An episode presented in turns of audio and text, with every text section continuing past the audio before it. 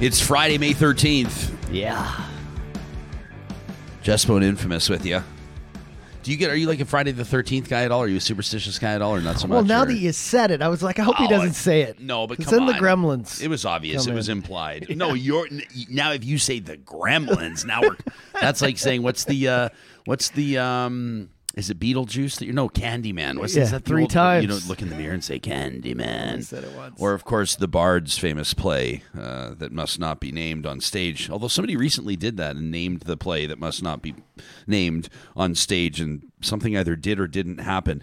Uh, more reputable and in-depth reporting coming up in this next hour on Real Talk. We're happy to have you here. We've got Catherine Griwkowsky and uh, Graham Thomson joining us, veteran Alberta legislature correspondents coming up in just a minute, and then the much awaited roundtable with the strategists, Zain Velji, Stephen Carter, Corey Hogan. The three of them are going to be joining us in about a half hour's time for their return to the Real Talk roundtable. Now, typically, you're, you're going, where the hell is Supriya Dwivedi?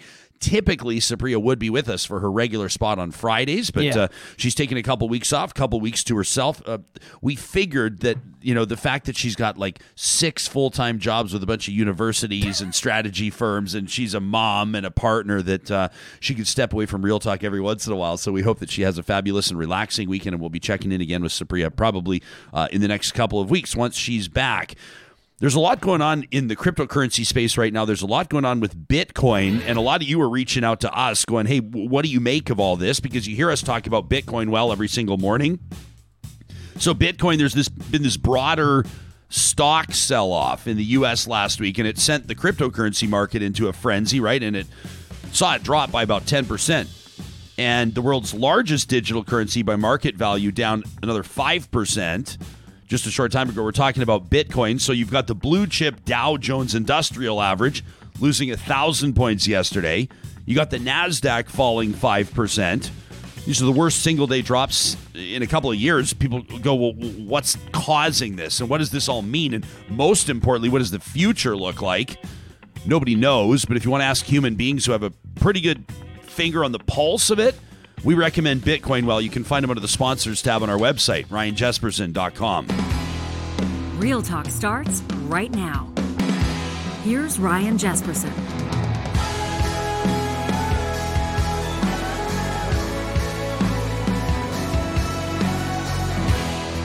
Plus, of course, Trash Talk coming up in an hour from now as we wrap up our week of shows presented by Local Environmental. It's a, uh, I don't know, I haven't showed you all the Trash Talks this week, John, but the ones that you did see, it's a very politically heavy Trash Talk this week again. People are uh, fired up People again. get all fired up. Sometimes I thought that there might be some some um, hockey trash talks. I thought that there might be some more frivolous What a game. trash talks. Yeah, last night. I mean, depending on where you're talking, my sister and her partner Mara. I know that they're paying keen attention to the Leafs.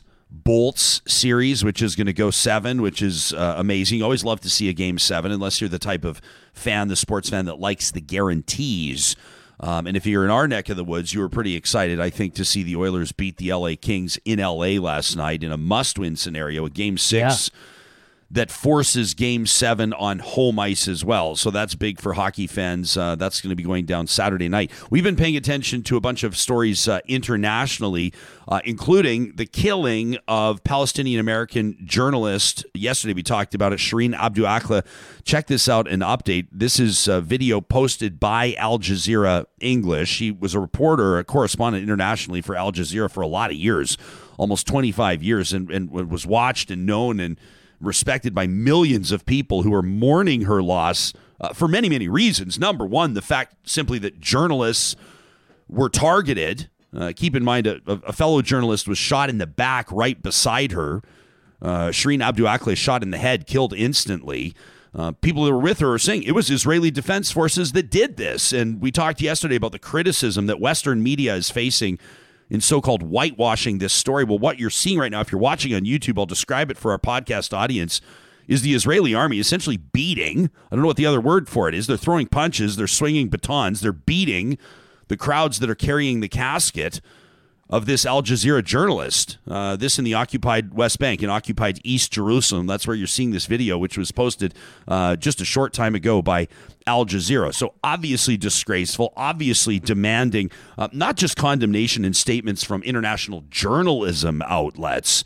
but also from elected officials and, quite frankly, allies of Israel. And so people will, uh, including, I'm sure, audience members of Real Talk, will be keeping an eye on this story and demanding what would you call it accountability i mean look at this this is infuriating to watch uh, the casket almost falling as uh, supporters you have to assume friends family members and of course mourning members of the public are carrying the casket uh, with the body of the former Al Jazeera journalist in occupied East Jerusalem. This is a developing story as we're speaking. On the home front, and, and does it feel almost trivial to mention this back to back to that? I mean, that, uh, you know, obviously Palestine and Israel and, and this violence and the killing of a journalist and the targeting of a journalist. And then I'm going to transition over to talk about Twitter and Elon Musk, and everyone's just going to roll their eyes. But this Yeah, is a, it's a significant development, and it is a story we've been talking about. Christopher Bouzy yesterday, fascinating on the show, wasn't he? The founder of Bot Yeah. Sentinel, uh, explaining to us. I, I basically, I mean, I have some pretty basic questions, like what's the difference between a bot and a troll? You know, and, and how do bots and trolls influence or or even shape some of the the political developments or even elections on Twitter? And and Bouzy got into it, and the guy's got a fascinating insight based on this this uh, well this website that he developed. You can go to botsentinel.com and you can you can kind of um, audit anyone's uh, Twitter handle. It's interesting. You can run through your own and see how you'd score. You want the lowest score possible. You know, I think I scored a four percent yesterday, which he said he said to me, "You are not a bot," which was good to know. Uh, but if your score is up 50, 75%, you're a bot. So Bouzy's developed this. It's it's caught a lot of people's attention. You know what we didn't talk to him about yesterday? What? He's done a lot of studies and a lot of research into organized campaigns like pile-on campaigns, if you want to call them hate campaigns, Sure. against celebrities. For example, like Meghan Markle. And he's been able to break down the data, break down the numbers, really interesting stuff. So Christopher told us yesterday he's not convinced. He doesn't think that this Elon Musk Twitter deal is even going to go through the $44 billion deal. And check this out the BBC reporting this morning, along with basically everybody else And there it is. the world's richest man is putting the Twitter deal on hold over fake account details. He says he, he queried the number of fake or spam accounts on Twitter.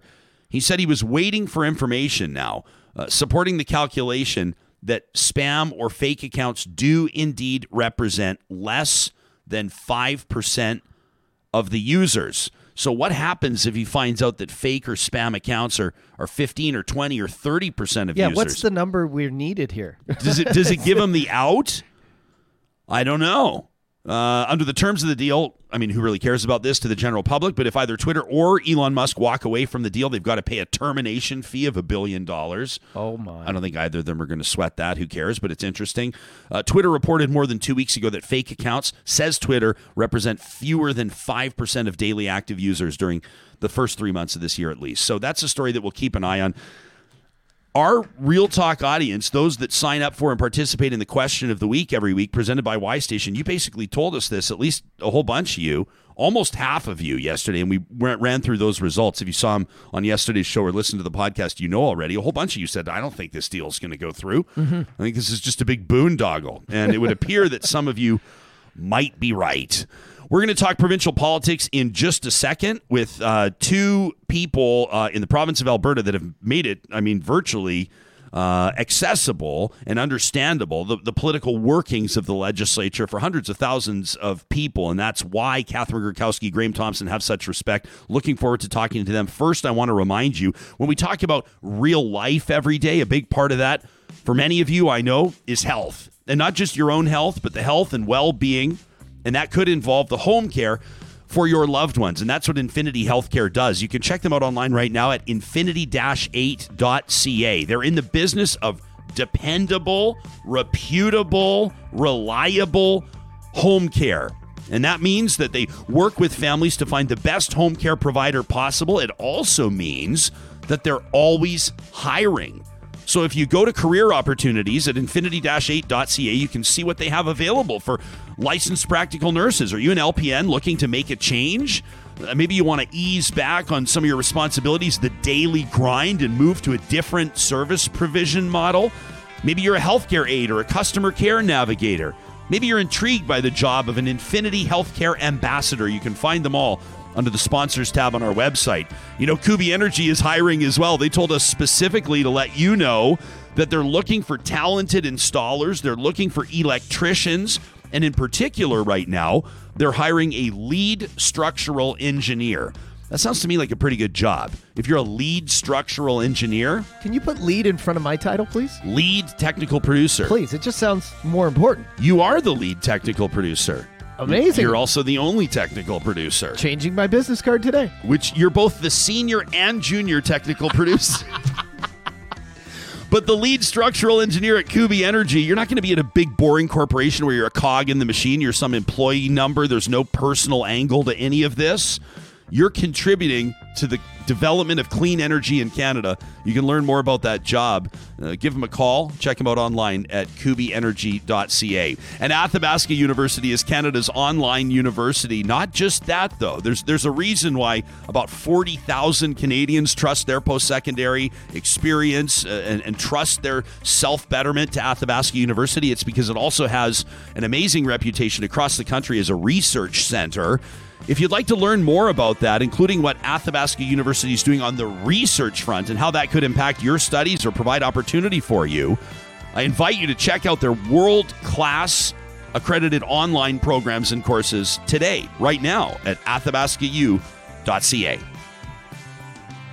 Well, we're going to talk provincial politics today. We're going to talk federal politics today. If you're listening to this or watching this from Western Canada, you, you'll probably be particularly interested in what our next two guests have to say. Both of them covering the Alberta legislature as correspondents. Uh, Catherine Griwkowsky, the Alberta legislature reporter for Alberta Today. Graham Thomson, a longtime columnist for the Edmonton Journal, now writing for CBC, iPolitics, and Alberta Views magazine. To the both of you, good morning. It's great to see both of your faces. It's been a little while.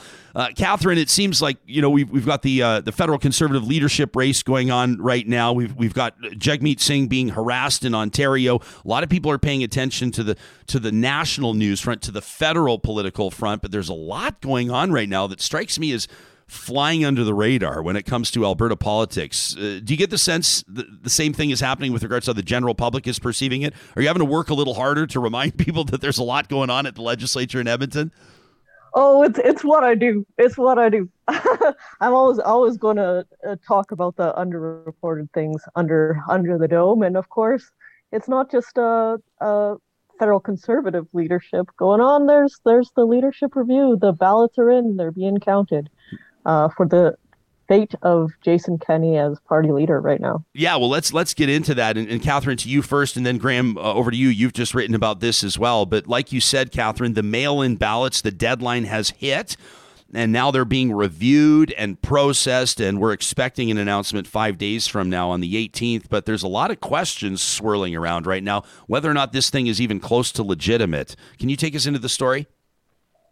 Yeah, well, part of uh, what the party has done to try and show transparency is they have a live stream right now uh, uh, at Deloitte. Um, they are showing the ballot verification process, but a, a lot of the questions um, are around the, the fact that they shifted from an in-person vote in Red Deer to these mail-in ballots, and they cut off the the sales deadline um, some people who couldn't make it to Red Deer would have loved to have uh, participated through mail-in ballot, but they said nope. If you weren't signed up by uh, as a party member by the date for Red Deer, then you're you're not getting into this mail-in ballot. Um, but the history there is we, there is still an active, ongoing RCMP investigation into the previous uh, UCP uh, leadership and and party merger vote. So I, am sure Graham can speak to this as well, but um, there's there's an ongoing investigation, so there's some skepticism around this entire process.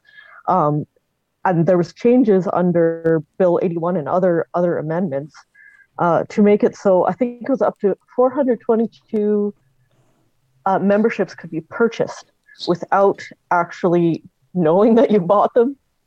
Um, so the UCP rules say you have to have an ID along with that, but there's there's some questions over over that process as well. And and like you said, everybody's talking about this, including uh, based on the the great reporting uh, by Mark Villani at CTV down in Calgary. Graham, you've probably seen this story: a Calgary family going on the record. uh, saying they didn't purchase UCP memberships, and they're speaking out now after their names have appeared on a leadership voting list. It, it sort of seems to be the same old tricks, Graham, like like Catherine Yeah. alluded to, right? 2017 all over again.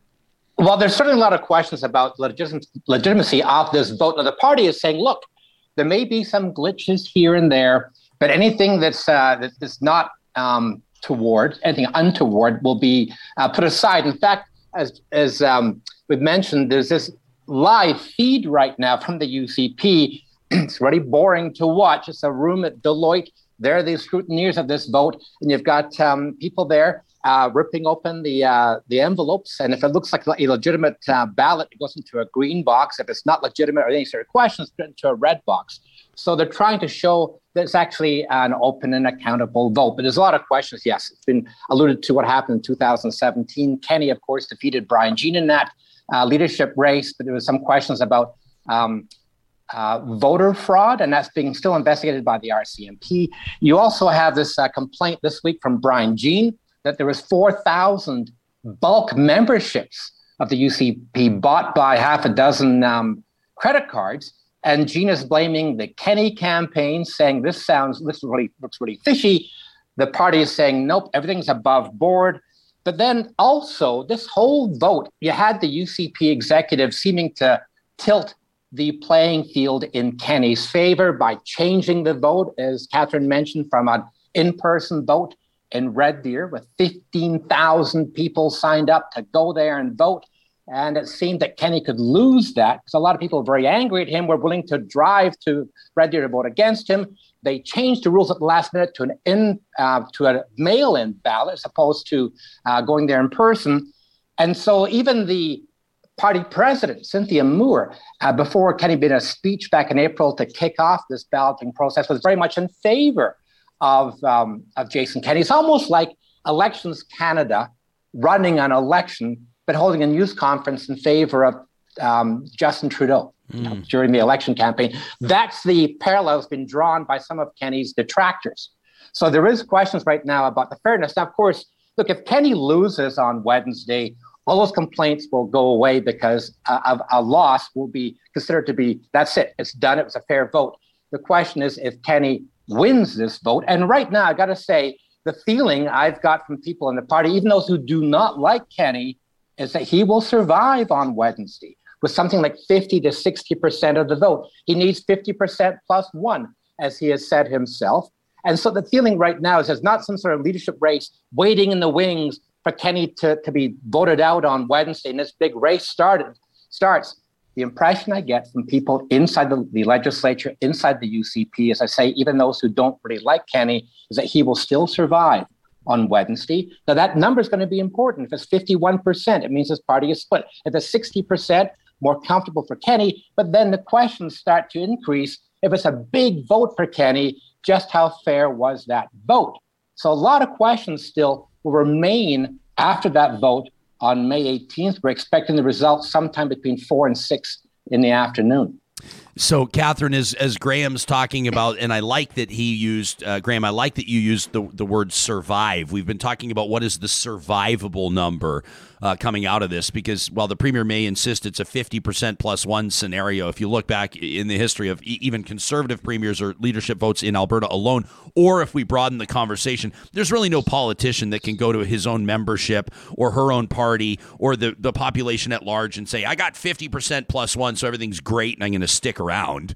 Uh, Graham's using the phrase survivable, and I'm sitting there, I'm thinking in my mind of the Monty Python skit. Like, I'm not dead yet, and like all the limbs are lopped off. Like, what is a what is a score in the low to mid 50s, high 50s, even low 60s mean for Jason Kenney's leadership? Then the campaign starts to convince people that that's some sort of a mandate to keep on governing.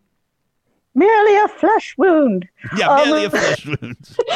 Um, it's interesting you bring that up because Brian Jean posted a video of what he had hoped to make as a, a membership statement yesterday. He was told not to, and it was basically bringing up that history of uh, Redford and Stelmach leaving after 77% and Klein leaving after low numbers. Um, so, yeah, you're right. It, if he survives the leadership, it is not over. You still have this motley crew of incongruous big tent conservatives. So you have these libertarians sitting next to law and order tough on crime guys. You have people who believe in the individual woman's right to choose on abortion sitting next to the the champions of the preborn you know? You have the no corporate welfare we need to get spending under control sitting next to the people who know we need to champion for the the job creators.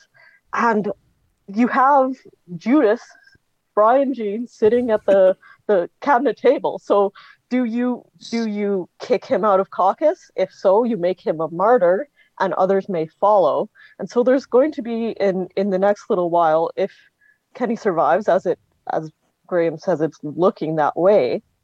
Um, what happens? Is your loyalty to Jason Kenney? Is your loyalty to the party? Is your loyalty to the constituents who elected you? So there's going to be this question. But what brings them together, all these different beliefs, is the vanquishing the evil foe of the dreaded Trudeau Notley alliance. So there's there's going to be a question. That's what Kenney's going to have to do is say we need to stay united. Otherwise, the accidental NDP are going to be not so accidental and get back into government. And we need to stick together. Maybe you don't like me, but stick together for the good of conservatives. Um, but there's there's so many things that could happen. There could be a legal challenge of the result um, he could get pressure from the caucus to say 50% isn't good enough. I, I don't care if that's the majority. Get out. We, we're not behind you. We don't think we can win with you. Um, but so how, there's, there's, a lot of different. Paths. Yeah, but how much? And I, am curious for both of your takes on this. Uh, I don't know, like who else is there.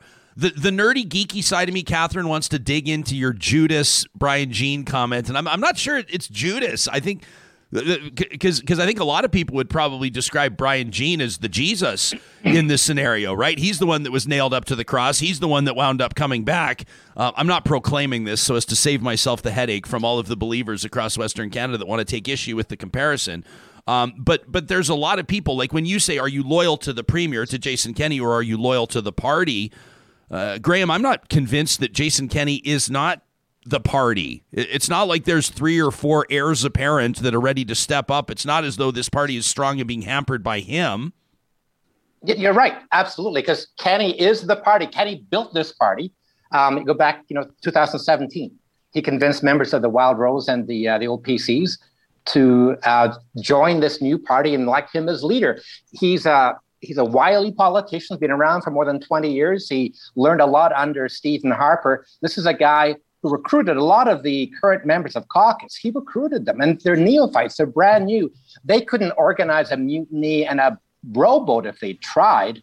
And a lot of the people who are against Kenney right now, most vocal, are the old Wild Rosers, the old Wild Rose uh, MLAs who have some experience, but again, they're not that well organized. And you're right, there's nobody in the wings. Now, Brian Jean is thinking of himself as, as, the next person, next leader in the wings. A lot of people in the party I've talked to don't see Brian Jean as the next leader they don't really see anybody. Kenney is not grooming anybody to replace him. He is the party. Mm-hmm. And a lot of people on caucus um, might not be in love with his leadership style. There's half a dozen spoke out against him, but the majority either are very loyal or are just keeping really quiet. They're not organizing against him. It, it, would, it would be helpful for the anti Kenney crowd to have some sort of person who was seen as the great savior. We're going to be watching that analogy, but the person that could actually uh, get the party back on its feet, become more popular. There's nobody there. And so that's helping Kenney. So Kenney's actually managed to turn this leadership review into Kenney versus Kenney, basically, into Kenney versus Notley, the, the NDP. And that's a case of he's saying basically, as Catherine pointed out, he's telling people, even if you don't like me, hold your nose and vote for me. Other, otherwise, we're going to have the NDP win the next election. It's a very simplistic argument but it can be very per- persuasive because the NDP is doing really well right now. It has been ahead in the polls. It's got $6 million it raised last year. In fundraising, the UCP got 4 million. So the NDP is doing really well. So the NDP really is a threat to the UCP. Catherine, was it was it legit uh, we, we saw these fundraising totals, and I didn't do any digging. This is the luxury of having two great uh, columnists and journalists like we do here. Catherine Griwkowsky, Graham Thomson joining us. Saw that the NDP had led fundraising in the last quarter, the UCP behind them, and then the and then there's like a pro life party that was third, well ahead of the of the uh, Alberta Party, the Alberta Liberals, and, and a bunch of the other kind of maybe fledgling political entities. That I think people saw that and kind of went, "What's this?" It was kind of an unusual uh, statistic to be released, uh, especially in the context of what's happening in the United States and the conversations we're seeing in Canada and the, the conservative leadership candidacy of Dr. Leslyn Lewis, who's talking a lot about, uh, you know, her pro life position. Um, what did that say to you, that fundraising data that was released last week? Well, yeah, it's, it's interesting. I mean, there have been some members of the UCP caucus who are anti abortion or anti medical assistance in dying and have been very vocal. But I think it's um, the success is there's maybe a social conservative contingent that is dissatisfied and says Kenney has not gone far enough, despite his reputation as being an anti-abortion crusader. He doesn't want to touch that. He he knows he doesn't want to touch that. Um, on the fundraising uh, numbers, though, just for the donations to the party, the UCP is behind the NDP, but the the the UCP actually changed the financial disclosure law. The same same changes that um, had a fixed election date and membership rules. They changed it so you parties no longer have to disclose constituency association donations every quarter. So that's where a lot of the UCP's money is funding. So they were actually ahead of the UCP for the for the first quarter. So um, that's that's going to be a, a plus in the column for Jason Kenney that the, the fundraising is starting to to rebound. Um, do you, guess, as a Catherine, as a journalist, do you when do you look at how seriously do you take fundraising numbers? Like I guess when people want it when when when people want to do something or contribute something, I'm talking voters or members of the general public. One of the things they can do is donate 20 bucks or donate 100 bucks, right? You as a journalist, what do you read into fundraising trends? Well, if I can continue on the religious uh, metaphors here, I would say that uh, money covers all manner of sins. And I think that that's why going into this, I thought Jason Kenney was in a lot of trouble like he could he could be tanking in the polls because the polls doesn't matter. The only poll that matters is election day. But what was his sin, if you like, is he's he wasn't bringing in that money, and if you don't have that war chest, you're you're hoops. So I I, I do pay a great deal of attention to the fundraising. Hmm. Yeah, for sure. Um, let me money let, talks. yeah, yeah. Well, yeah, money. You're, you're absolutely right there. Uh, let me throw some numbers out. I do. I, I, should update our audience, especially those listening on the podcast. So th- these were uh, published by Elections Alberta. The numbers were out just uh, uh on the fourth of May. So call it you know just over a week ago. Uh, the New Democrats collecting slightly more than a million dollars in donations in the first quarter of 2022 is 888 grand for the UCP. But like Catherine just said, another 375 grand donated to constituency associations. But third on the list, and here's where it gets interesting, is that the Pro Life Alberta Political Association raised, now it's a distant third, 68 grand, but still, that's almost triple what the Alberta Party raised, 30 grand uh, the Liberal Party of Alberta 20 grand, and then the Wildrose Independence Party about 14 grand. And and I would suggest humbly that those that may donate to a party like the Wildrose Independence Party probably want to wait and see what happens with people like Brian Jean, Drew Barnes, Angela Pitt, uh, you know Todd Loewen. There's a whole bunch of names that we could get into before we're up against the clock, and we're almost there. And I know that Graham and Catherine both have other things to do. Uh, Graham, I want to reference a, a piece of yours at iPolitics.ca, uh, an opinion piece that was out just a couple of days ago. Kenney takes a victory lap while the race is still underway. And I wanted to talk about a story. If we talk about what's flying under the radar, not that nobody knows about it, but most people aren't focusing on a decision the Alberta Court of Appeal determining that the federal government overstepped its mark with the Impact Assessment Act. Everybody knows that as C69 or the so-called No More Pipelines Act. Uh, the decision made with a majority of uh, a majority opinion from three of five justices, an additional judge signing off on that opinion. Um, the word from Premier Kenney, from Energy Minister Sonya Savage, is that this is one of the biggest victories in Alberta's history. But Graham, what does it mean? It's an opinion. It's not. It's not a ruling. It's not a decision. Really, it's an opinion. So the government wants to know uh, what, do you think of um, this uh, bill C69? The environmental, the Impact Assessment Act in the federal government. And the court said, yeah, we, we think it's unconstitutional. And the, the wording was quite extraordinary, I thought, in the uh, this, this is the, the opinion of the majority of the Court of Queen's Bench, sorry, the Court of um, Appeal. It's saying Parliament's taking a wrecking ball to the constitutional right of Albertans. Uh, government was trying to put a chokehold on the provinces. This is a decision. It sounds like it was written by Kenney himself, but it's an opinion. It has no legal weight. Doesn't change anything, no matter what. Jason Nixon is saying that the law is no longer valid in Alberta. Another thing, the, the decision was focused on inter, not interprovincial stuff, like not pipelines crossing the borders, but intra-provincial uh, projects, things that are built within Alberta. And the court is saying that the federal government can't um, give its opinion or assessment or uh, overrule things built within Alberta. This does nothing to help Kenney um, get pipelines built across provincial boundaries or into the US. There's two issues here. One is natural resources, and that is something the provinces have control over, and something that the court focused on. The second issue is the environment, and that's a shared responsibility. And that's something the federal government does have a say in. And there's an echo here of the decision by the same Court of Appeal in 2020 saying that the federal carbon price was unconstitutional. Well, the Supreme Court said no, that law, that tax is constitutional. And experts are saying right now we'll have the same outcome with this decision. With um, the Supreme Court, it's been the federal government wants to take this to the Supreme Court, and it seems, according to the experts, that Alberta will lose this once again. But Kenney's taking a victory lap right now because that helps his case, not only in the leadership race, mind you, that the votes are already being counted on that, but also in the next election. If Kenney survives on Wednesday, he'll be using this court opinion to say that only he can fight for Alberta. But once again, he could very well lose this as he lost the fight against the federal carbon tax. Catherine, what does this all mean? We, we recognize from a political strategy standpoint, and by the way, the strategists coming up in about five minutes here, our Real Talk Roundtable. We got Corey, Zain, and Stephen uh, set to go. They're in the bullpen warming up. Catherine, from a strategy standpoint, we know that that politicians, in particular conservative politicians, and and and you know liberal or NDP politicians, would have their own areas, their own niche, their own initiatives that they might pursue. You know, for Jagmeet Singh, perhaps it's dental care or something like that. But for conservatives, we know that uh, whether or not you're actually getting those pipelines built, so long as the optics are there, that you're fighting for that industry, that you're fighting for the pipelines, that you're fighting back against the tanker ban and the no new pipeline and all all of this uh, legislation that that can translate politically. But ultimately, at the end of the day, aren't people aren't, aren't voters going to say, "Well, what have you actually got done?" I mean, with all the saber rattling, what have you actually accomplished? What does this story mean longer term? Do you think?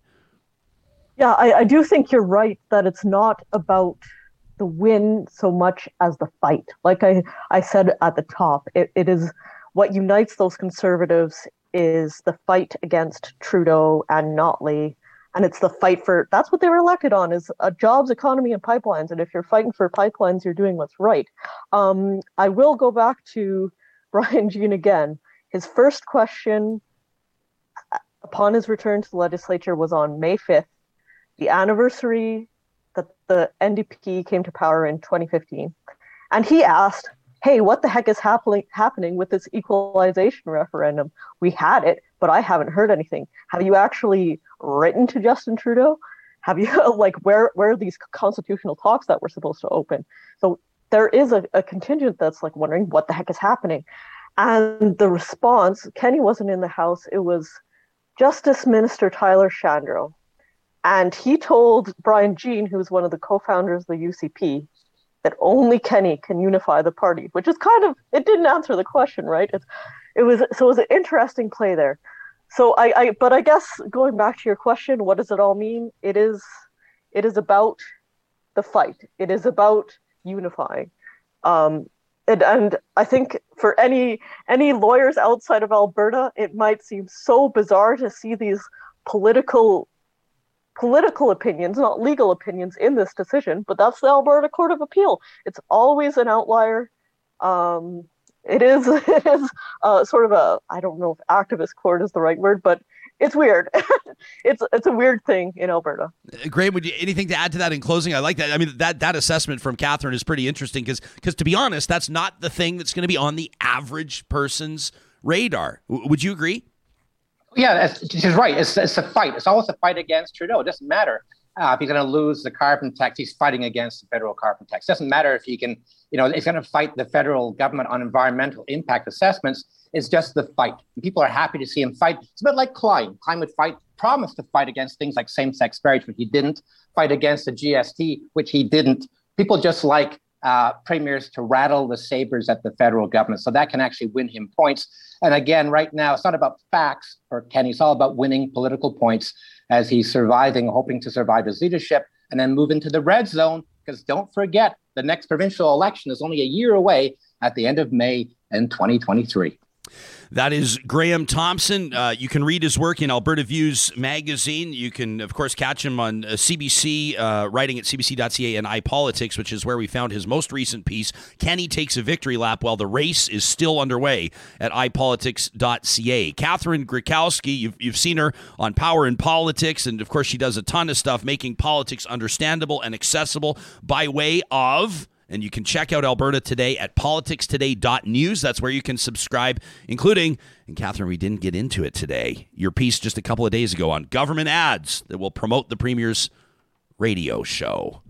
Thanks for making time for us this morning, you two, and have a great weekend. Thanks.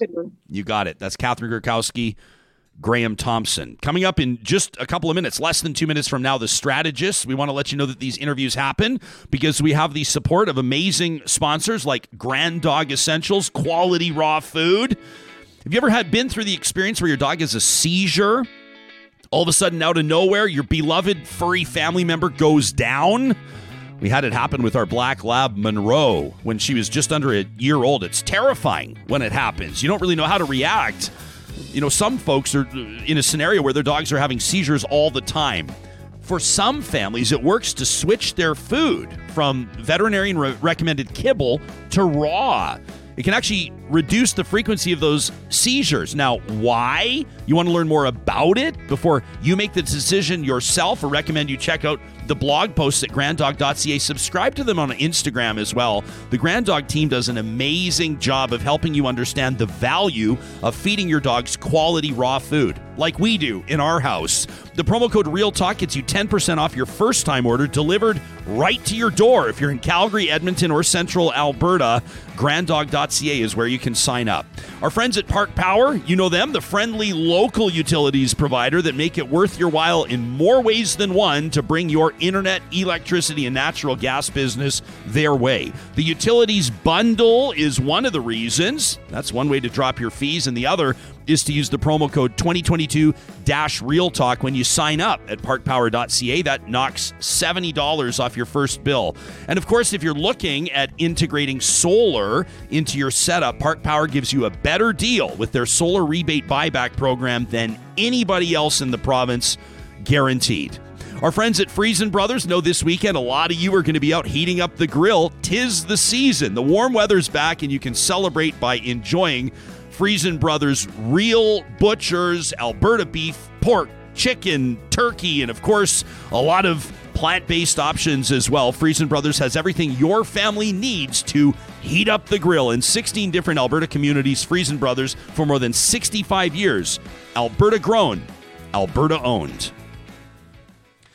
Our next three guests host, uh, co host, uh, one of Canada's most popular political podcasts. And it's uh, always uh, a treat for us on a biannual basis to welcome the strategists to the Real Talk Roundtable. Corey Hogan is an AVP at the University of Calgary. He happens to be a member of Real Talk's editorial board. Stephen Carter is the president of Decide Campaigns. And Zain Velji, who typically writes the strategists and works to keep these two in line as host, now joins us, of course, a partner at Northweather, and, and in this context, a panelist for us. Zain, you get to wear a different hat when you join us on Real Talk. How, how do you prepare differently? You're up probably five o'clock this morning hitting the heavy bag.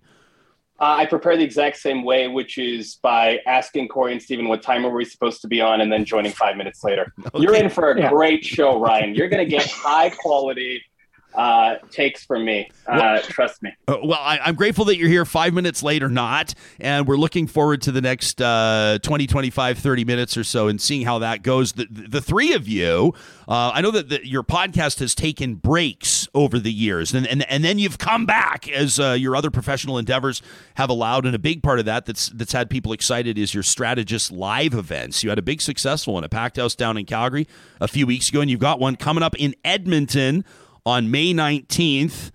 Uh, Carter, this will be the day after we expect we'll see the results of Jason Kenney's leadership review. You'll have a lot to talk about, my man. Yeah, I mean, it's going to be huge. The Maharaja Hall. I mean, uh, we, we got a great deal there. Uh, Zain booked this up, which was which was pretty exciting. Um, we haven't sold out completely. Uh, you know, we're we're we're always trying to sell more tickets and bring people into the into the strategist world. You don't have to buy our merchandise at the show. I will tell you, we were talking about bringing in uh, advertisers on our show, Ryan. Yeah. But having just listened to you do yours, uh, we're not going to do that. Yeah, is, is it, you, you just figure we've already secured all the big accounts in the province, or is it something else, Carter? No, I mean selling out like that, we would. I mean, it's just it's something we would never do. Hey, you know Like, what, man? I didn't have this. this the- The city of Calgary didn't just strike me a check for one hundred and four thousand dollars, and so I got to bring on advertisers. Oh, I oh, have, look, I have never, I've never seen a hype band be so overt and so bad at their job at the same time, like Stephen Carter is. Thank you, Carter, for really distracting is from the a, point. um, an enamel mug, which I apparently didn't know what enamel is. So now we've got that figured out. so Carter, I will let our audience know that, and, and I think that the Venn diagram would suggest that there is some crossover with our audiences, and uh, that you have suggested to me, and I'll let the audience know that you basically intend to treat this like a thirty-minute commercial for the strategist. So, so you'll be Brian, I mean, your live events, selling your mugs. You'll probably mention that the three of you just signed up to Patreon a short while ago. How's that going? It's going exceptionally well, as you can imagine, Ryan. I mean, we're giving unbelievable benefits like being able to listen to our free podcast, but now you get to give us money.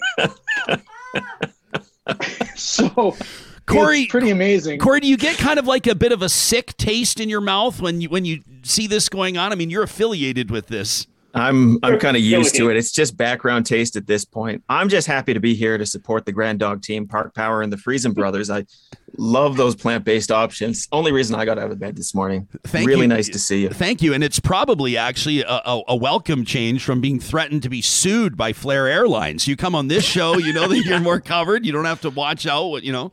Yeah, well, I mean, on this show, we assume it won't be a threat. We'll actually finally get that letter. But, but seriously, in the chat, who lasts longer, the Strategist Podcast or Flair Airlines? It's a, it's a genuine question, and I'd love to know. I'd love to know. Who, who will be around longer, you or Flair? Yeah, I, I, I Yeah. guess we'll have to wait and see. The, the federal airline landscape really can be volatile, gentlemen. I mean, we can get into this if you like. Uh, what what do you expect the three of you are going to be talking at, at Maharaja Hall uh, on the 19th of, of May, Corey? What do you expect? We were just talking to two journalists uh, that cover the Alberta legislature on a daily basis. Um, of course, being the journalists, reputable as they are, they didn't give us numbers. They didn't try to peg down what they think uh, the premier will score on this leadership review. But I want to go across the board here. Corey, uh, what are you anticipating, all things considered, including allegations that there may be some shadiness on the membership purchases?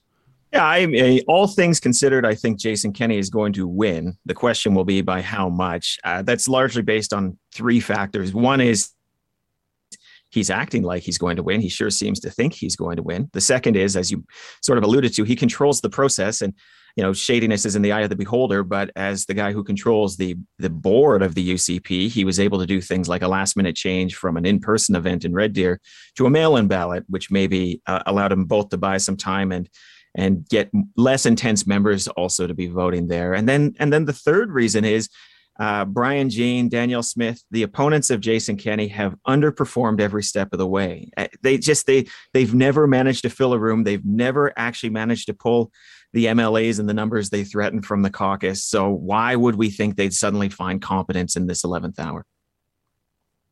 Uh, I'm I'm a little bit offended, uh, not by anything that the three of you have said, um, but typically uh, I'll appreciate contributions to our live chat, um, especially from longtime viewers, loyal viewers, intuitive, intelligent commenters like Jillian. Uh, but Jillian uh, says, looking at my Real Talk mug, which is also what I'm. This is what we call the Real Talk Crescent mug, and it's beau- beautifully. They're beautifully handmade here in Western Yeah. Canada, delivered right to your door when you order them conveniently from the merch link at ryanjespersen.com. But, but Jillian contributes this to the live chat. She says, looking at my Real Talk mug, feeling like I need, and and here's the offensive word, feeling like I need an upgrade to a strategist one. Yeah. Which you know, three choices too. We've got multiple mug choices Oh, for all of your hot beverage needs here. Now, listen, if you're in the market for a mug, we know you like mugs. So on the other side of this particular mug, we have another picture of a mug. And I appreciate this is a podcast and not a you know visual medium, but uh, uh, No. you know, hit the strategist.ca up and uh, you know, buy yourself a nice throw pillow, buy yourself a mug. You the, the throw a- have pillow thing is pad. real. I saw Carter opening one on you. You posted on Twitter. You actually got one. and You received one Yeah. in the mail. I thought that was a prop. I thought that was a, a, a gag, a joke. I can be two things. Yeah, Yeah, that- wel- that's rem- welcome to the show, Ryan. Welcome to the Yeah. podcast. Zain, been- uh, no, no, go ahead, go ahead. I don't mean to step on your toes, but but Zain, we, we've been we've been talking about the language we've been using in describing this this leadership review as a survivable number. I'll give credit to Vitor Marciano, who was using that phrase on on these airwaves on this show. He said it's not necessarily a pass or fail. What is the survivable number? The premier says it's fifty percent plus one, but optically that's a tough one to spin. It's it's a it's definitely a tough one to spin. So you know, extending on what Corey's talking about here, what I'm looking for is frankly, you know, May 18th is just the beginning, and the question is, what is it a beginning of? Because it's going to be a lot of stuff that could happen on the 19th, 20th thereafter, and then downstream from there, right? We're looking at all the way uh, to the possibility of an early election. But even prior to that, we're looking at what the challenges look like in court, what the statements are of the rebels. Do they actually win? You know, you know, Corey's, uh, I suspect, pretty confident, at least now, with Jason Kenney going to win based on how Jason Kenney is conducting himself, including going down to the United States literally the day before uh, the leadership review results. But there's so many chapters to be written beyond this, and you know, th- there's so much uncertainty. But what we can certainly expect is that all wounds will not be healed on the 18th. In fact, there will be even deeper crevices, deeper fractures that we are expecting to have even louder, more acrimonious conversation about. And so uh, the UCP infighting, I think, just enters another chapter, perhaps even a louder, more assertive, more aggressive chapter uh, uh, on the 18th onwards than it resolves anything. I think we're far ways away from resolving uh, this this uh, fracture within the party. Carter, you've, uh, I mean, president of Decide Campaigns, you've obviously worked on a lot of successful campaigns, most recently, uh, Mayor Jyoti Gondek down in Calgary. Um, if you're right now uh, advising, let's say, Rachel Notley and the NDP for their strategy through this, uh, which, which appears to have largely been to kind of sit back and let it happen, to not try to capitalize, it seems, on some of the headlines. Or even if you're talking to like Barry Morishita with the Alberta Party, you know, fledgling fundraising, but but the party's not not dead yet, right? Like Barry's still traveling all over the province trying to get 87 candidates for the next election next year. What does the strategy look like for the parties that aren't the United Conservative Party right now? Well, never get in the way of you know your opposition imploding. So allow them to destroy themselves. But at the same time, you need to really connect with the voters at this point. The voters are, of course, watching the UCP circus, and and that is the entertainment. Uh, that's the primary show in the gladiatorial arena right now. But at some point, you're going to want to present yourself as a government in waiting, and I think that this is where. Uh, the NDP have always struggled because the NDP have been focusing on winning the day. Uh, we got to win the day. We got to win today's Twitter battle. We got to win uh, today's question period. No, you don't. You need to make sure that you're in a position to be the government in waiting and that you have people who are willing to vote for you, not just for willing to people willing to vote against Jason Kenney. That is a fundamental shift that they have never been able to really capitalize on. Um, I know they, they, they won in 29 2015, but that was when everybody was voting against Jim Prentice. So this is a different animal, and they need to start thinking of it differently. Carter, for the benefit of those uh, watching on YouTube that'll be wondering what the hell is going on behind you, are are you uh, are you like have you recently? Well, I was I didn't even mean it. I was going to say have you recently been fired from somewhere, but I mean I'm, I'm, you don't still have you, you don't you don't still have you're not in your old office, are you? What's up with the bare shelves? We are. Um, I came into a little bit of money recently, Yeah. and uh, we're going to be moving. So we're moving on Saturday. So it's all packed up. All right, congratulations. Um, I'm this pretty is- excited about uh, this is a good one from Dwayne.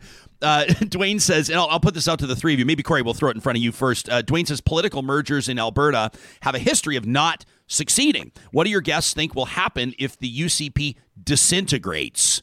I don't know if it disintegrates, but Corey, how can you see this the party being chipped away at? Yeah, I, I just don't know if I agree that political mergers don't have a history of succeeding. I can think of a lot of political mergers that have led us to this current point. We had the Wild Rose and the Alberta Alliance become the Wild Rose Alliance. We had the Wild Rose Alliance and the PCs become the UCP. These are both examples of groups becoming more successful through merger. I, I think the view that it's not been successful is more tied to the ideas of like the Liberals and the NDP never managing to pull off a merger. Uh, but honestly, um, those merger conversations became a distraction at some point, and the NDP had their pants on; they were ready for the bus, and that's how they became government. So I, I, you know, I would sort of say, test that assumption and see if maybe it's just rooted in where your politics are, because in Alberta, mergers have actually proven to be successful at different times along the way there. Um, but it, it might fall apart. It might not fall apart. Uh, there's obviously a, um, you know a tension within the conservative movement, not just in Alberta but nationally, that you see yeah. with the People's Party of Canada. You see, uh, and you know the former PCs, I guess, and uh, and the former reformers all duking it out in their corners. Uh, and, and maybe the movement is just too big, but it's it's holding right now, and uh, right now they're all fighting for the big prize. So we talked about this, I don't know, six months ago, where the UCP will really get into trouble is when people start deciding the leadership is not up for grabs because right now they'd rather win the thing that can govern than be you know the, the people who are in this rump party. They remember what the rump party was like still. They remember it provincially. They remember it federally Hmm.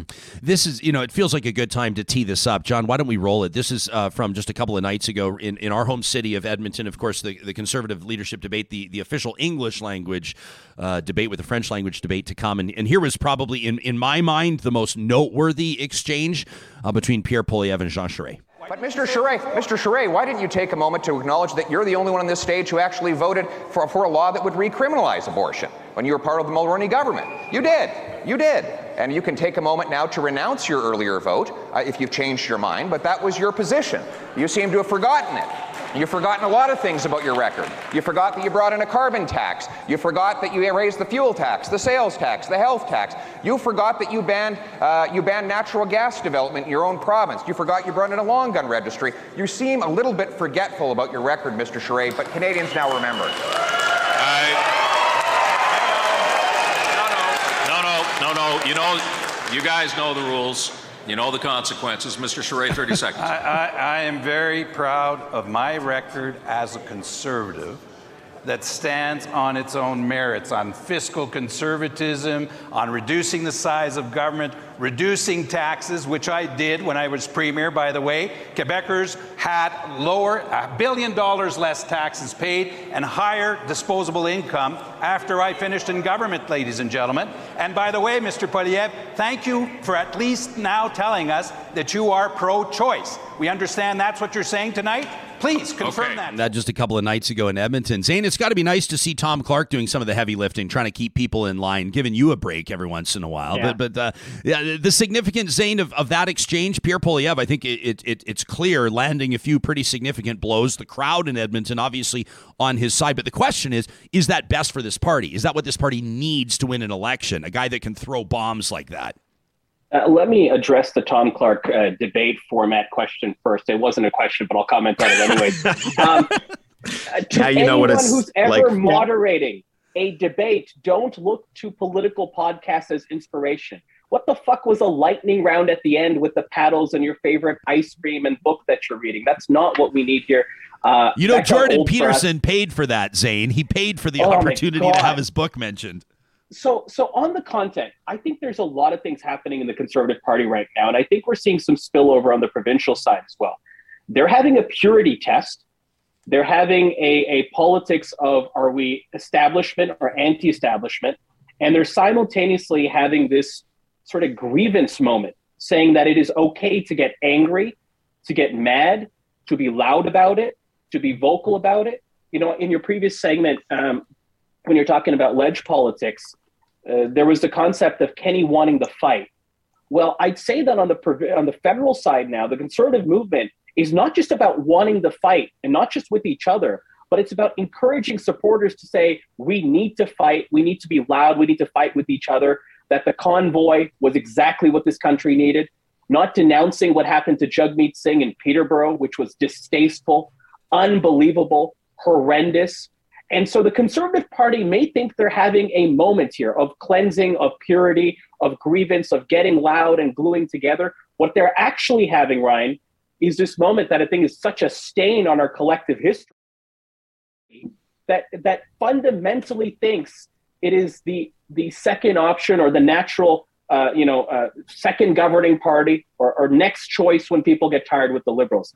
The consequences I don't think we fully understood, and we're seeing some of that spillover happen here here provincially. But the multitude of things with with grievance, purity tests, and this anti-elite sort of rhetoric, I think is a is a, real recipe for for danger in, in, the coming weeks and months ahead. Zain, we talked about this yesterday, and I'm glad you brought it up. This this experience, what do you want to call it? I mean, it's, it's assault, it's it's harassment of what Jagmeet Singh experienced uh, in Peterborough, Ontario, and, and and it has a lot of people, I think.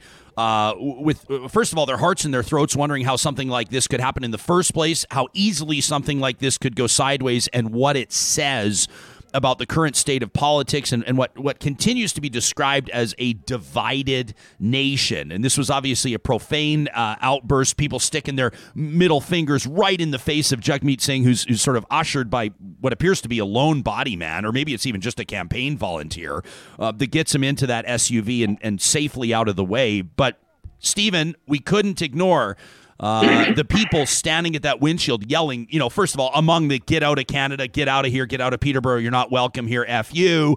But people also saying, essentially calling him a traitor and, and then loudly proclaiming, this is the freedom convoy. And I've seen a lot of oh. commentators say, these are Pierre Poilievre's people, right? And uh, he and Leslyn Lewis, Poilievre and Lewis, seem to be competing uh, over who is the bigger supporter of tripping this convoy. over themselves. Tripping Absolutely. over themselves. Yeah, it, it, drives you crazy because obviously there's always been wingnuts. There's always been racists. Um, that that has been a uh, part of Canadian history that we're trying actually to to eliminate. Right? We're we're talking about systemic racism. We're talking about these issues, and we're trying to push them out of the way. Uh, and, and, to to redeem ourselves in some fashion. Except it's become fashionable again to wear our racism on the, our sleeves in certain subsets.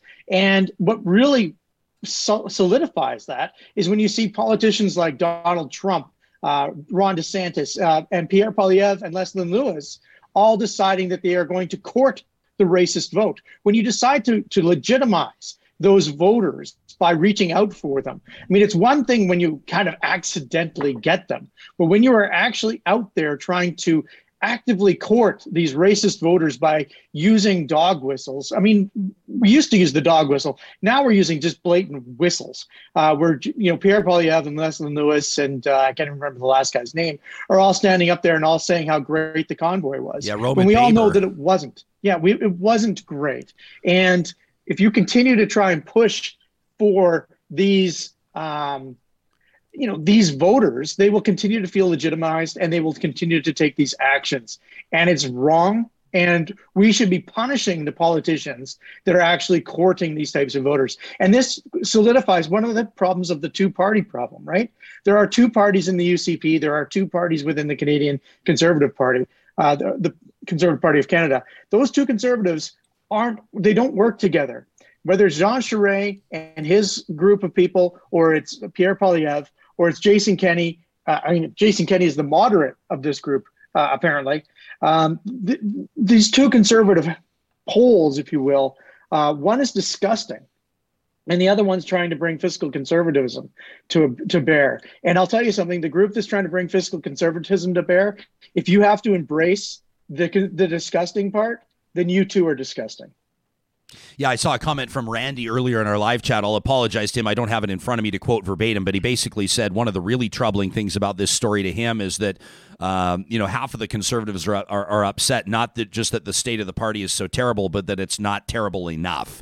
And I thought that that was an interesting insight. Uh, just this morning in, in the National Post, uh, or pardon me, uh, published about 15 hours ago as we record this live, 9:30 Mountain, 11:30 Eastern. Uh, NationalPost.com. Kelly McParland writing that Pierre Poilievre, and keep in mind this is supposed to be Canada's conservative newspaper. Pierre Poilievre, an opinion piece, is too big a risk to lead the Conservatives. And what uh, McParland focuses on is Poilievre's promise to fire the governor of the Bank of Canada, Tiff Macklem, uh, saying uh, that uh, says Kelly uh, it was a rash, reckless, and dangerous pledge. Says to politicize the job of governor of the Bank of Canada would be disastrous. And Stephen, you invoke the Donald Trump legacy. Corey, it reminds me of some of Trump's promises. I'm going to fire yeah. this person. I'm going to get rid of that person.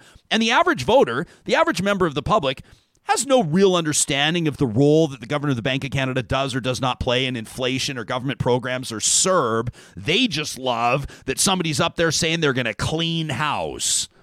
Yeah, get rid of the elites, right? The the reason you've got all of these problems is these elites, these gatekeepers that are just putting their thumb on you. And uh, and look, I think that one of the challenges that I always have here is that there's you know there are things that need to be better. We do need to make sure that people aren't left behind.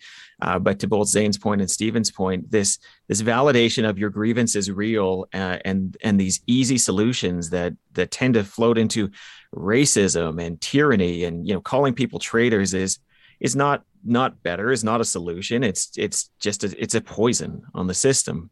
When you talk about getting rid of the bank of canada governor I do want to contextualize this. This happens about every 30 years. Somebody decides they don't care about bank independence. Jean Charest made, or not Jean Charest, uh, Jean Chrétien made great hay out of wanting uh, to have a different Bank of Canada governor in the lead up to the 93 election. 30 years before that, it was an issue in Canadian politics, and they actually had a vote of parliament to get rid of the Bank of Canada governor. But it doesn't tend to be a very good idea. Uh, and certainly when your your concerns are substantively about um, them not doing as good enough of a job as they could when they've, you know, by the numbers, Canada has, you know, weathered this a lot better than most countries. That becomes even more problematic still.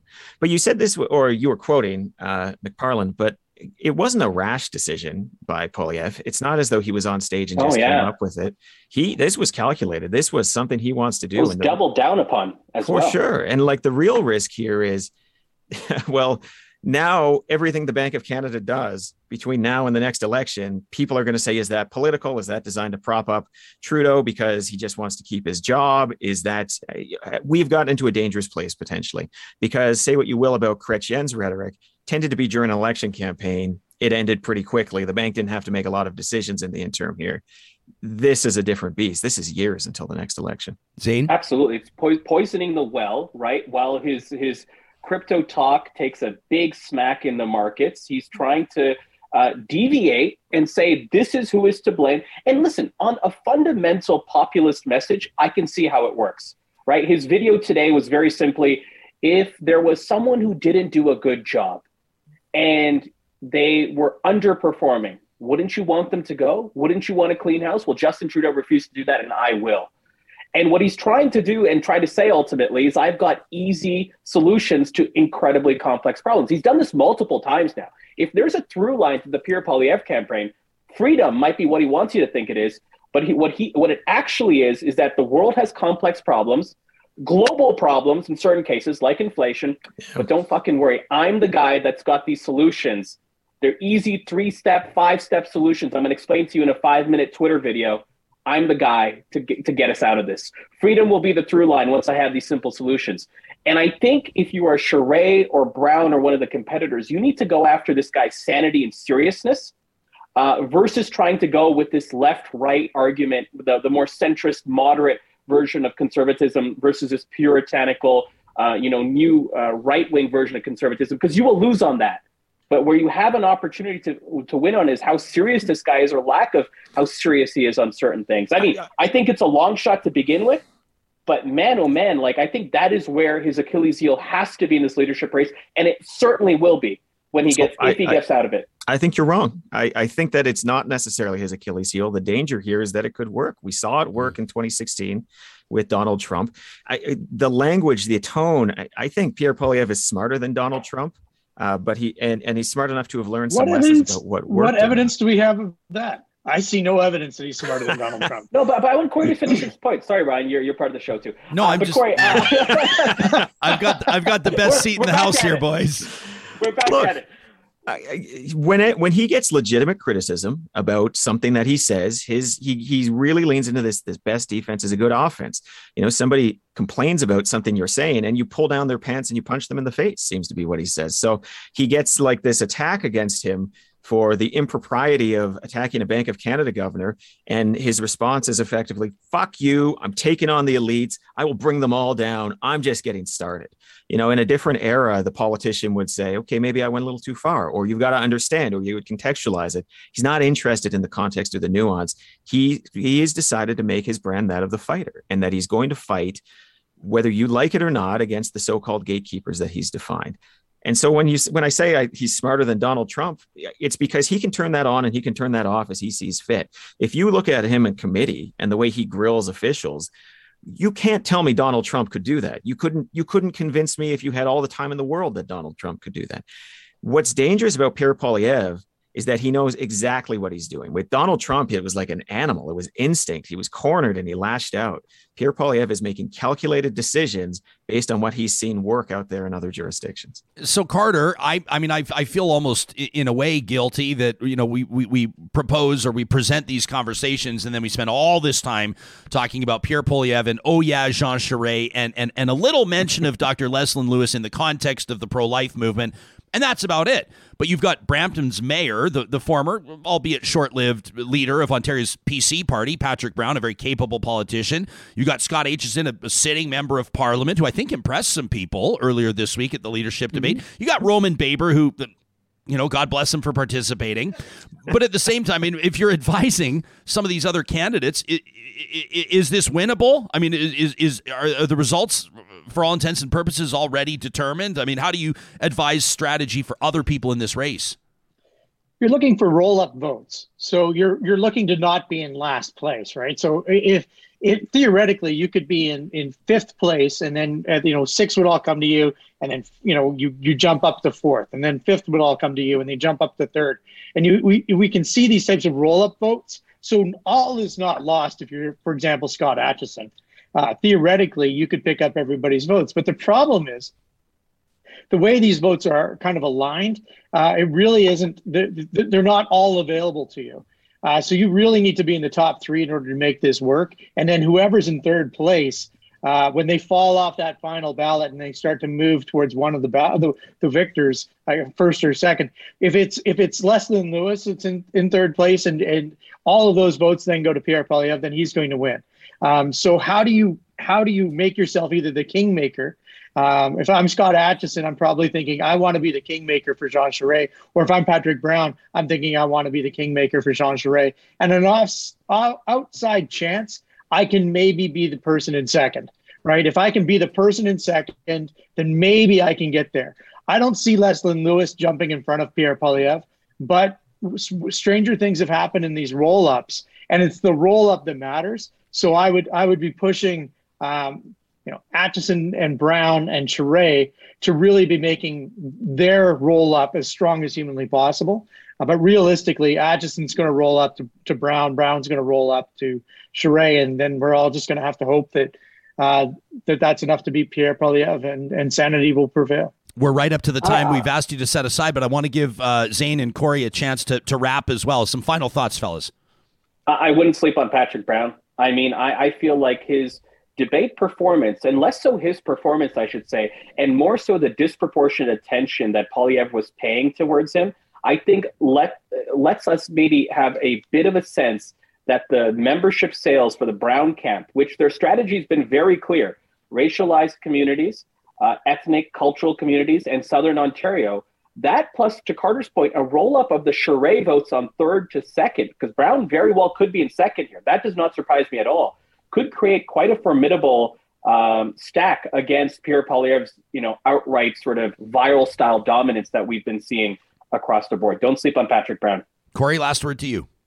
Well, if if this is going to be determined by the Conservative Party membership, then it's going to be Pierre Poilievre, and, and the only chance that the other candidates have is by expanding uh, to different audiences that have, mm-hmm. right now, at least, have largely written off the Conservative movement. And so you see Jean Charest trying to do that. You see Patrick Brown trying to do that. I will remind people that it is a point system and it is weighted by region. So uh, one of the reasons Erin O'Toole became leader of the Conservative Party is he ran the tables in Quebec. And yeah. it's quite possible Charest is going to do the same if Brown can have a strong showing in the 905.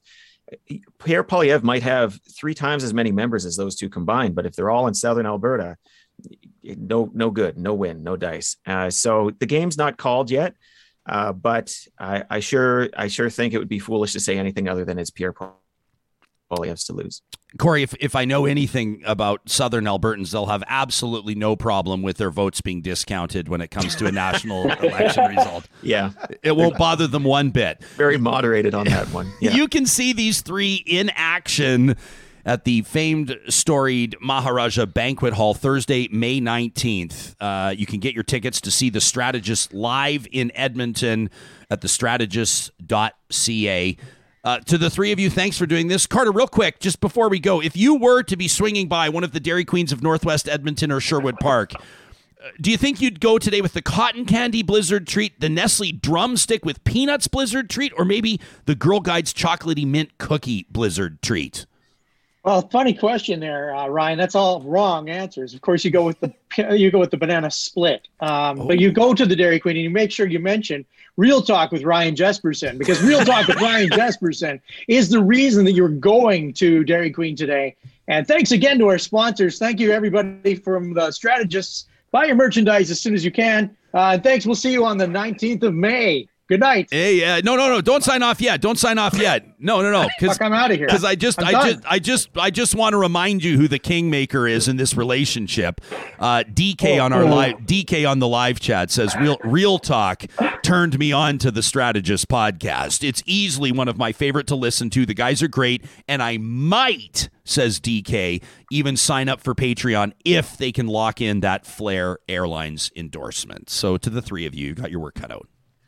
Right okay, on. let's work some do. Thanks, thanks, Ryan. All right, Thank- beauties. You're the best. Thanks very much. Uh, pleasure to Have call good those weekend. three friends, and, and honestly, uh, it's one of my favorite podcasts to listen to. Uh, you can download The Strategist anywhere you get your podcasts, and of course, you can check out their Patreon on their website as well. Um, after you sign up for our Patreon. Uh, because if you keep our Patreon looking healthy, then we can continue to present roundtables like that with That was awesome. other podcasters. And Those I'm guys the, are great. And I'm the guy who's like, I'm not into politics. That was you throw some Savia Devetti, it's Supriya Dwivedi in there too. oh yeah, On a Friday, that Yeah. would have been would have been a great show would have been through the roof. Hey, Not- maybe we'll not have to do that some other anything. time. Yeah, Graham and Catherine are like, "What the fuck, man?" but no, awesome. And oh man, just I was right on board with Zain talking about. I, I said it yesterday about Pierre being reductive, and he just nailed it on the head. Yeah. where like he's trying to draw a line through all these really complicated issues and be like, check, that's done. Yeah, well, we I mean we grind their gears and we have fun with those three, but but those three are responsible for some of the most successful political campaigns uh, in Alberta and other jurisdictions in, the, in the last 15, 20 years. So, um, including Calgary's Mayor Naheed Nenshi, and uh, and uh, Zain's done some work on Rachel Notley's successful campaign, and et cetera, et cetera, et cetera. Uh, we are stoked to be partnered with the Dairy Queens of Northwest Edmonton and Sherwood Park, and. The Carter's take on the banana split. I, when's the last time you had a Dairy Queen banana split? He's divisive. Well, he- but he also reminds us of some things that might be flying under the radar that deserve or demand our attention. Like, when's the last time we talked about the dairy-free dilly bar? Right? Right? That's my that's my go-to. Have you had like it's phenomenal? Yeah, three of Yeah, them. I remember the first time. The first time I tried one, I was kind of like, "Yeah, we'll see," because I'm big on the dilly bar. The dairy-free dilly bar, phenomenal. Your second one, you're like, yes. Third, oh. Three like back to back to back. smash him. boy. That's like in the morning you wake up and there's like three of the wooden dilly bar handles on the table, and you go, "Oh, It was a good night. Better go walk the dog. These are the Dairy Queens at Palisades, Namao, Newcastle, Westmount, and Baseline Road. And Carter's absolutely right. When you walk in or you go through that drive-through, you don't let them know that you're there because of Real Talk. Same deal when you get in touch with Eden Landscaping at landscapeedmonton.ca. You can check him out online right now. You can make contact with Mike and his team. I keep banging this drum because I don't want you to, a month from now or six weeks from now, be like, I should have, ah, why didn't I get in touch with them? Because it's going to be the middle of June or it's going to get into the beginning of July and you want to have people over, but, ah, man, your lawn looks the same as it did last year. It's, it's just looking lousy or you still have that drainage problem. So you get that big summer rainstorm and then all of a sudden your backyard's underwater for three or four days. You know, I mean, it could be a simple solution or bigger picture. You're looking at that retaining wall that I don't know who was it. Maybe maybe your your grandpa helped build it with his own hands, and and you, you want to keep it forever, but you, you can see it's about to collapse. They do all kinds of stuff, excavation, water features. You can find them online and find out why they keep getting the return business and referrals from their clients. LandscapeEdmonton.ca is where you'll find Eden Landscaping. And we will be hitting the road this weekend in our Ram 1500 Longhorn Edition. I'm absolutely loving it. It's got that crew cab, which means a ton of room for our little guy in the back. We got the dogs in the back and still room to carry what we need in the bed of that truck. It's a truck that fits our needs as a family. Of course, every family or every person's needs are different. And that's why St. Albert and Sherwood Dodge works with you to find the perfect fit, not just at the point of sale, but also when it comes to the service side of their operations. You can find them under the sponsors tab on our website, ryanjespersen.com. Now, every Friday, before we strap in here and buckle up and get ready, is there anything else you needed to say before we sign off for the weekend? Because you know, once No, this I'm ball's roll, you don't want to step in the middle. Saturday night, we'll all be cheering to see the good guys win, and whatever whatever your your hockey dream looks like, we hope that it's achieved this weekend. And if you're not a hockey fan. That's cool too. We can maybe set aside some time next week to talk about whatever you'd like to talk about. I'm just keeping it real here.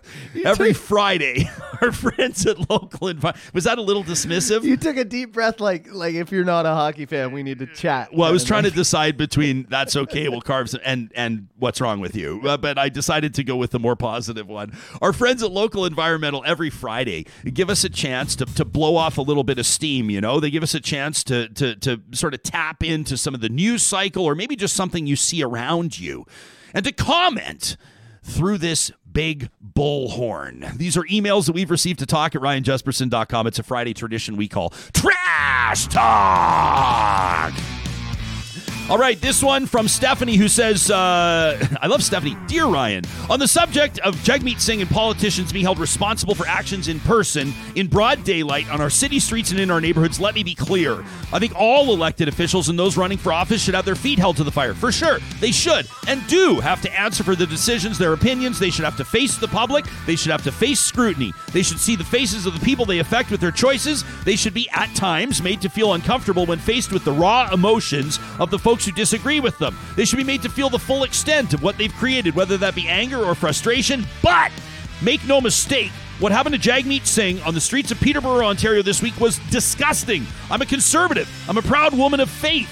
I'm opinionated. I'm a mother who leaned in and supported the Freedom Convoy at times in the beginning, although the length of that standoff made me feel uncomfortable. I believe in free speech, less government oversight, and the power of the people. What concerns me is the tone and the behavior of the people who clearly have issues with Mr. Singh and how they went about voicing those concerns. Politicians need to be able to walk the streets and not face abuse, ridicule, and I know it didn't come to this this time, but violence. I can see a time in the future when elected officials simply opt to stay home or stay in their offices out of fear for the public, when security or bulletproof glass separates us from each other when we're debating. This is not the Canada I want for my children.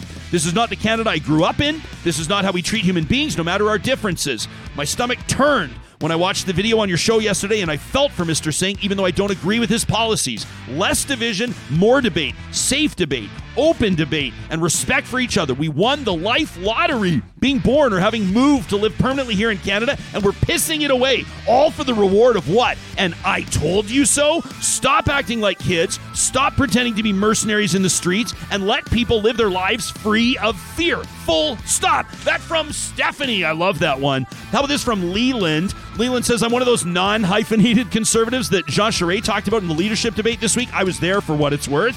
But I have to say, I walked out of that room with less confidence, not more, in the future of the party. I know I should expect some sniping and some toe to toe moments, and that's fine. Actually, that's one of the best parts of a debate, but I do feel like points are being scored for the wrong stuff. While a lot of the comments closer to bang on are being met with silence or very little enthusiasm. I fear we're taking a couple options for leader that could be decent and give us a fighting chance in the next election and tossing them out in favor of a soundbite factory that may be great at selling memberships but might not be so great at actually running a government. And I hate to see it after these past few performances during federal elections. That from Leland.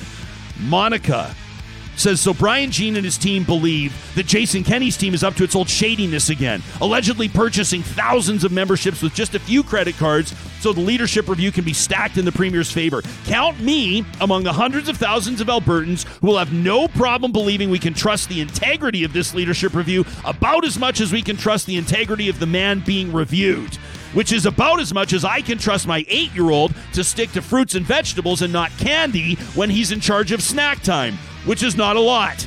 Yet we all sit here and watch. We trust the process. We cross our fingers for checks and balances. Really? It makes a person want to just stop caring, which is what they want, which is why I won't. Have a great weekend, Real Talkers. That from Monica. Love it. Coming up early next week, we're going to get back to news of the day. This is the news that we know that you're expecting on Real Talk. We're going to talk to Kevin Royal, who's sending a million dollars worth of emergency aid equipment over to Ukraine. Plus, we're going to get into other stories that you're paying attention to, updates on the news that matters most so you can have real talk with your friends, informed, opinionated talk that moves the dial. Have a safe weekend. Thanks for participating. Send us an email anytime to talk at ryanjespersen.com and one love. Real Talk is hosted by Ryan Jespersen, technical producer John Hicks, managing director Josh Dunford, account coordinator Lawrence Sterlego, general manager Katie Cook Chivers, website design Mike Johnston, voiceover by me, Carrie Skelton. Real Talk's editorial board is Supriya Dwivedi, Ahmed Ali, Ann Castleman, Corey Hogan, Harmon Candola, Catherine O'Neill, and Chris Henderson.